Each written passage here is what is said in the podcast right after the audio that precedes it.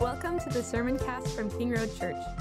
It's our desire that God uses this message to bring you closer to Him. If you'd like to pray with someone, speak with one of our pastors, or if you're looking for more resources, please go to kingroad.ca, scroll down on the homepage, and fill out the Reach Out fillable. Thanks for joining us. Enjoy the message.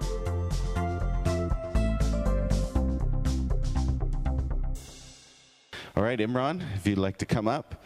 Uh, Imran, as um, many of you probably watched a few weeks ago, we had him on a couple, maybe a couple months ago now, was it? Yes. Yeah, and um, where you're working for an agency in Burnaby right now, right? Uh, yes, uh, agency called Journey Home. They work with the refugees.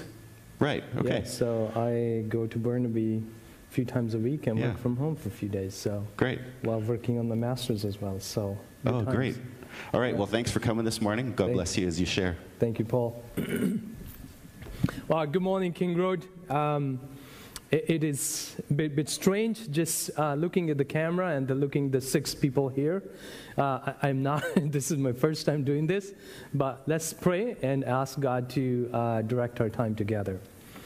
Father, we thank you that we can uh, come and worship, and we ask that as we hear from your word, would you speak to me, speak to us? We ask that your Spirit will open our hearts, our eyes, our ears to be receptive to what you have to say to us. So, would you accomplish your purpose this morning, we ask? In Jesus' name, amen. Uh, most of you probably know a name, um, a guy named Nabil Qureshi. Uh, he's known uh, for his book called Seeking Allah, Finding Jesus. Um, a really good book. A lot of people probably are familiar with that. Um, Nabil was born in a Muslim home, uh, into a Muslim family, uh, and according to Nabil, he said that his family was very devout. They, they, they, were, they were the people who would pray five times a day and then they will do all sort of things that Islam would require them to do.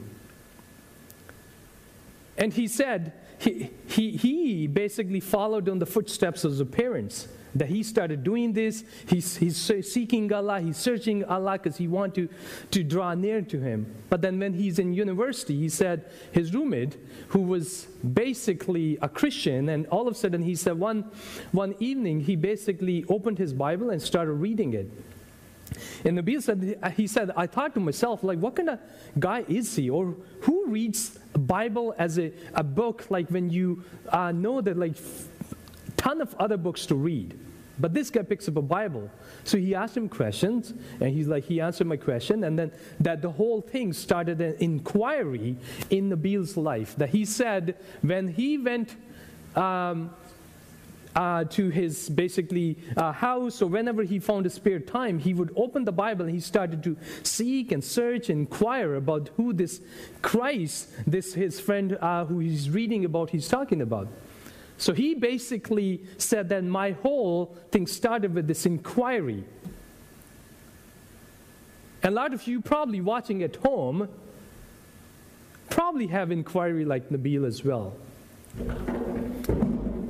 And that's what we see in our text here this morning, too. Our text this morning is Matthew chapter 2, verses 1 to 12. Matthew 2, 1 to 12. Uh, there, there, were, there are three things we're going to look at. Basically, three words, easy to follow, um, and we'll work our way through our text. Number one, inquiry. Number two, discovery. And third is response. So, inquiry, discovery, and response. Just maybe a couple days ago, up until Christmas, we, we, we sing uh, this famous carol, We Three Kings of Orient are. But when you read this uh, text, it says in verse 1 After Jesus was born in Bethlehem in Judea, during the time of King Herod, Magi from the east came to Jerusalem. So you notice here, they're Magi. They, they're not kings. Magi. So, so imagine maybe you replace the word kings, put magi's, we three magi. Are from Orient. I, I think the word magi would fit better in there, but they're not kings. And on top of that, they, were not three. We don't know how many there were. Well, what you may ask, like, well, there were three gifts, so there, there were three kings or magi, so three people. Well, no. I mean, m- most of you probably got three gifts from one person this Christmas. I mean, I got three gifts from my wife. They were practical. It doesn't mean that three of her, it's just one person. But on the other hand, from a large group of people, only three people brought the gifts. And that's what we see here. The, the point I'm making, we don't know how, how many there were. But it's funny because for some people it's very important. They get stuck with these little details. And I think it's okay to get stuck with details like that. But sometime I think God only gives us what we need to know. Because that's what we have in our text. We only have what we have, so we, what we do, we move on. But then the question remains who are these men? What they call magi's, the magicians, some call them, astrologers, people who study the stars, or wise men who are not from the Israel but from the east, perhaps from Babylon. Uh, one of the commentators writes, he said, since a large group of Jews remained in the east after the exile, especially in Babylon in Arabia, these magi's apparently had been exposed to the Jewish faith. So they knew what was going on. If they were astrologers, they knew the movement of the stars. But they're not of the Jewish faith. They've, they're pagans. So, moving on, we notice uh, here in verse 2 their inquiry or their question about the newborn king where is the one who has been born king of the Jews? Now, these men who are from Gentiles, tribes, unclean according to the Old Testament ceremonial law, they're the one asking about the long awaited Messiah. I mean, th- th- these are the smartest people, they're educated guys. They're the one. So, from their inquiry, it seems that they were sincere individuals who were trying to find the answer. And, and I'm sure many of you watching at home, trying to figure yourself out, maybe you're trying to figure life out trying to figure Christmas out? Or, or your purpose on this earth? Why am I even here? And that's what these men are trying to figure out too. So you are not alone. You're in a good company, I would say. These men are not fooling around. They were seriously looking for the newborn king. Think about how long or how far they have traveled. It is said that if they're from the east coming to Jerusalem, it probably took them about 900 kilometers on camels. How fast do the camels go? A number of years ago, I was in Egypt uh, with my wife, and I I, I rode a camel, and it's not a fun ride. I was like, after maybe four or five minutes, I told the guy, like, can you take me off? It's just way too high. On top of that, it's bumpy. It's not comfortable. But they go slow. Like, I mean, you, you might want to fall asleep, but you can't because it's so bumpy. But these guys travel 900 kilometers. I mean, imagine the conversation uh, that they have with their wives when they told them, hey, hey we're going um, away uh, on a business trip for a number of months. and the wives would be, excuse me? What kind of business trip is that? Well, well, we're following the star that we saw. You remember a few friends and myself, we were trying to basically, um, st- we were studying. So uh, we saw the star. It, I think it's leading us to Jerusalem, so we're going to go. And uh, I mean, you can fill in the blanks, the response of the wives. I don't need to say anything. I mean, you're going for a few months. But the question is, they're serious are you serious about your questions, about your inquiry? Listen to Jeremiah 29, verse 13 and 14. It says, When you search for me, you will find me. If you seek me with all your heart, I will let you find me, says the Lord. These guys, these magi, were serious. They were seriously searching, inquiring about this newborn king. So, are you searching this morning? Verse 3, we move on to. When King Herod heard this, he was disturbed, and all Jerusalem with him. When he, when he had called together all the people's chief priests and teachers of the law, he asked them where the Messiah was to be born. In Bethlehem in Judea, they replied. For this is what the prophet has written. But you, Bethlehem, in the land of Judah, are by no means least among the rulers of Judah. For out of you will come a ruler who will shepherd my people Israel. Then Herod called the Magi secretly and found out from them the exact time the star had appeared. He says he sent them to Bethlehem and said, Go, search carefully for the child. As soon as you find him, report to me, so that I too may go and worship him. This is very interesting. The news of these magi went to the king Herod. Now, now imagine the reaction of Herod. It says he was troubled and all Jerusalem with him. But you wonder why. Why was he troubled? Why even the people, all the city was troubled? Why, I, I think the answer is insecurity. Herod was insecure and afraid that who is this newborn king of the Jews who's going to come and replace me?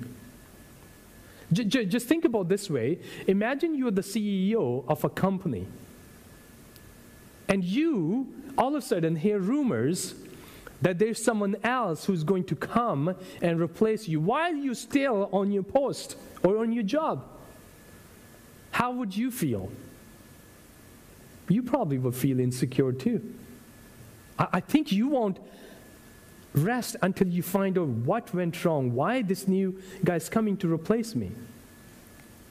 I mean, King Road is a soccer uh, church, I, I, think, and I watch um, soccer. So, uh, one of the teams I'm following, the current coach basically uh, is not doing very well. The team's not doing very well. And one of the former players of that team, they, they, there's a talk that he's going to come and replace this guy. So imagine the current coach of the team, what is going through his mind? Fear, insecurity. Like this guy is going to come and going to replace me anytime. And the guy had, has even no experience, he's way younger. So we're talking about King Herod and two years old Jesus, probably. That, that's what we have here. So, anyway, uh, Herod is troubled and he wants to find out about this newborn king. So, so he too inquires. He calls the Magi's, and on top of that, he calls um, uh, the chief priests and teachers of the law who knew all about the Messiah. And he asked them where he will be born. And these teachers of the law who knows about the Bible, knows about all of this, they are quoting Micah 5 2. It says, but you, Bethlehem Ephrathah, though you're small among the clans of Judah, out of you will come for me one who will be ruler over Israel, whose origins are from the old, from ancient times. I mean, it's been foretold, it's been prophesied that he will be born in Bethlehem. But the chief priest and the teachers of the law pay no attention to this newborn king knowing the long awaited Messiah, the king is born, and yet they don't care. So, what does Herod do? He sent the Magi to Bethlehem to search for the child so that I may too go and worship him. I mean, he's not going to worship him because Herod is so insecure He's so afraid that he, the moment he hears this, he's thinking all sort of things in his head. I mean, if you read the next few verses, You, you, will see, uh, it, it says, when they had gone, an angel of the Lord appeared to Joseph in a dream. Get up, he said, take the child and his mother and escape to Egypt. Stay there until I tell you, for Herod is going to search for the child to kill him. Herod is not happy. Just like you might be thinking as a CEO, I am going to be replaced. What are you thinking? You, not, you may not be as grumpy or as crazy as Herod, but, but there's things that come in into your head. Thus, Herod had no intention of worshiping Jesus, but Magi's did. So, this whole inquiry leads them to their discovery, which is my next point. So, the Magi's arrived in Jerusalem and they started to inquire about this newborn king and what they discovered. Two things. First, they discovered they're the wrong place. I mean, imagine they travel from east, come all the way to Jerusalem, and, and, they go to a place where king is ruling, knowing that at the palace the king will be born. So they discover no, he's not in the palace, he's not born in the palace. Number two, discovered, they discovered the chief priests and teachers of the law who are supposed to give them the answer. They don't care. They have no desire. Even they know that Jesus is born in Bethlehem, which is about nine kilometers from Jerusalem. They didn't want to travel nine more kilometers. But Magi's do. They're like, yeah, whatever. I don't need to go worship him. They ignore him. I, I think there are a lot of us, or maybe we once were, I once was, we probably think, I know all about God, I know the knowledge, I have the understanding. Maybe a lot of you watching at home, you're like, I have the understanding, I have the knowledge, I'm a religious in every aspect, but I have no desire to worship Him. I have no desire to come to Him. But these magi's who are pagan, they come and they travel nine more kilometers. I mean, they already traveled 900 kilometers, so nine more kilometers is nothing for them. They're like, okay, let's just go to, go to Bethlehem. Nine more kilometers on camel ride. And they do that. I, I think we, we live in a culture where we think we, we, we know a lot about God. But there's no desire to worship him. J.I. Packer, one of his best known book called Knowing God, I, I think in somewhere in, in, those lines, number of years I, I, read that book, and this line stuck to me. Um, it, it says, It is one thing to know God, it is another to be known by God. I can know all about God, but am I known by God? I can have all the knowledge, all the understanding, but does he know me? Maybe not. Because my inquiry, my questions, my search, or my trying to figure out things holding me back. These guys knew God and they didn't care. But the Magi's, who were pagan, not of the faith, they go. And when they arrive, What's the response? Which is my next point. Verse 11 On coming to the house, they saw the child with his mother Mary, and they bowed down and worshiped him. Not mom and dad, but him. I mean, two years old, a young child is being worshiped. Then they opened their treasures and presented him with gifts of gold, frankincense, and myrrh. Nations are coming to worship baby Jesus, who's going to rule, who's the king that the Jews been waiting for a long time. So he's the long awaited Messiah. Come, the long expected Jesus, we sang. He's the one, he has come. Where is he, they ask? We, we saw the star when it rose. And, and that is, by the way, prophecy being fulfilled from Isaiah 60, verses 1 to 6. I'm going to read it quickly here. Arise, shine, for your light has come, and the glory of the Lord rises upon you. See, darkness covers the earth, and thick darkness is over the peoples. But the Lord rises upon you, and his glory appears over you. Nations will come to your light, and kings to the brightness of your dawn. Lift up your eyes and look about you. All assemble and come to you. Your sons come from afar, and your daughters are carried on the hip. Then you will look and be radiant. Your hearts will throb and swell with joy. The wealth on the seas will be brought to you. To you, the riches of the nations will come. Herds of camels will cover your land. Young camels of Midian and Ephah and all from Sheba will come, bearing gold and incense and proclaiming the praise of the Lord. There's no surprise here that the nations are coming to worship King Jesus. John Piper uh, said that Matthew portrays Jesus as, at the beginning, at the ending of his gospel, as a universal Messiah for all the nations, not for the Jews. I mean, think about when, when you read the Gospel of Matthew, it starts with that the nations are coming to worship Jesus. And what does Matthew ends with? Matthew 28, the Great Commission. It says, Go therefore and make disciples of all nations. In other words, nations are part of God's plan, not just the Jews. You cannot say only the Mennonites are part of God's plan. No, all the nations that are in Abbotsford, they are part of God's plan. And what do we see in Great Commissions? It says, Go and teach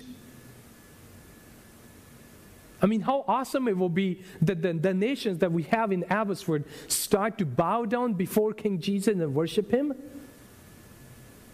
But there's work for you and I to do is we have to go. We have to teach. We have to preach. That, that's what Matthew is showing here. He's like, yes, nations are coming. And then there are those who knew him they're rejecting. He came to his own, and his own did not receive him. So maybe, maybe you know him and you're like, ah, I don't need Jesus. What's the point? It's okay to have all these questions. I, I, th- I think maybe we can learn from this text that the, the nations are teaching us something. They didn't have all the answers, they didn't know that. You, you, you know the story of Lee Strobel, who's known for his movie or the book Case for Christ. If you haven't read or watched the movie, watch it. It's, it's really, really good. Um, his inquiry to disprove the Christian faith of his wife led him to believe in Jesus. He spent hours searching, inquiring, putting pieces together. And ultimately, he's like, I, I give up.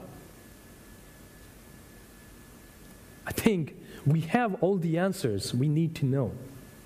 God will only give you the answers, what you need to know. He's not going to give you more than what we can handle. So we read that Lee Strobel's got on his knees and worshiped Jesus. J.C. Ryle is an Anglican bishop. In his commentary, writes about these magi. and uh, he, he, he said the magi saw no miracles to convince them. They saw nothing but a newborn infant on the lap of a poor woman, but they worshipped him. There's no greater faith than this in the whole Bible. They didn't need signs, they didn't need miracles. Just simply follow the stars and off they go. And when they discovered they bowed before him, they worshiped him. Listen, if the wise or the smartest of the nations can come and bow before King Jesus, who are we then? These guys are smart men. I, I think if you come to Him, Christ can handle all your objections, all your questions. He's the only one who can satisfy your quest to know. So come to Him. I'm going to end with this, uh, with, with this song that I just heard um, recently. The lyrics are just so uh, encouraging and so true. It goes like, Oh, come, all you unfaithful. Come, weak and unstable. Come, know you're not alone. Oh, come, barren and waiting ones. Weary of praying, come, see what your God has done. Christ is born, Christ is born, Christ is born for you. Oh, come, bitter and broken. Come with fears unspoken. Come, taste of his perfect love. Oh, come, guilty and hiding ones. There is no need to run. See what your God has done. Christ is born. Christ is born. Christ is born for you. He's the Lamb who, who was given, slain for our pardon. His promise is peace for those who believe. Let me pray for us. Father, we come before you and we acknowledge that we all have questions. We all are searching in one way or the other. And yet, we are not satisfied. Maybe because we're seeking a wrong place. So we ask that would you speak to us this morning? Those who are watching at home, would you speak to them? Help us to come to you, knowing that you came for us. You left your throne and you came on this earth, became man, so that we can come to you and worship you. So help us to love you and to worship you. In Jesus' name, amen.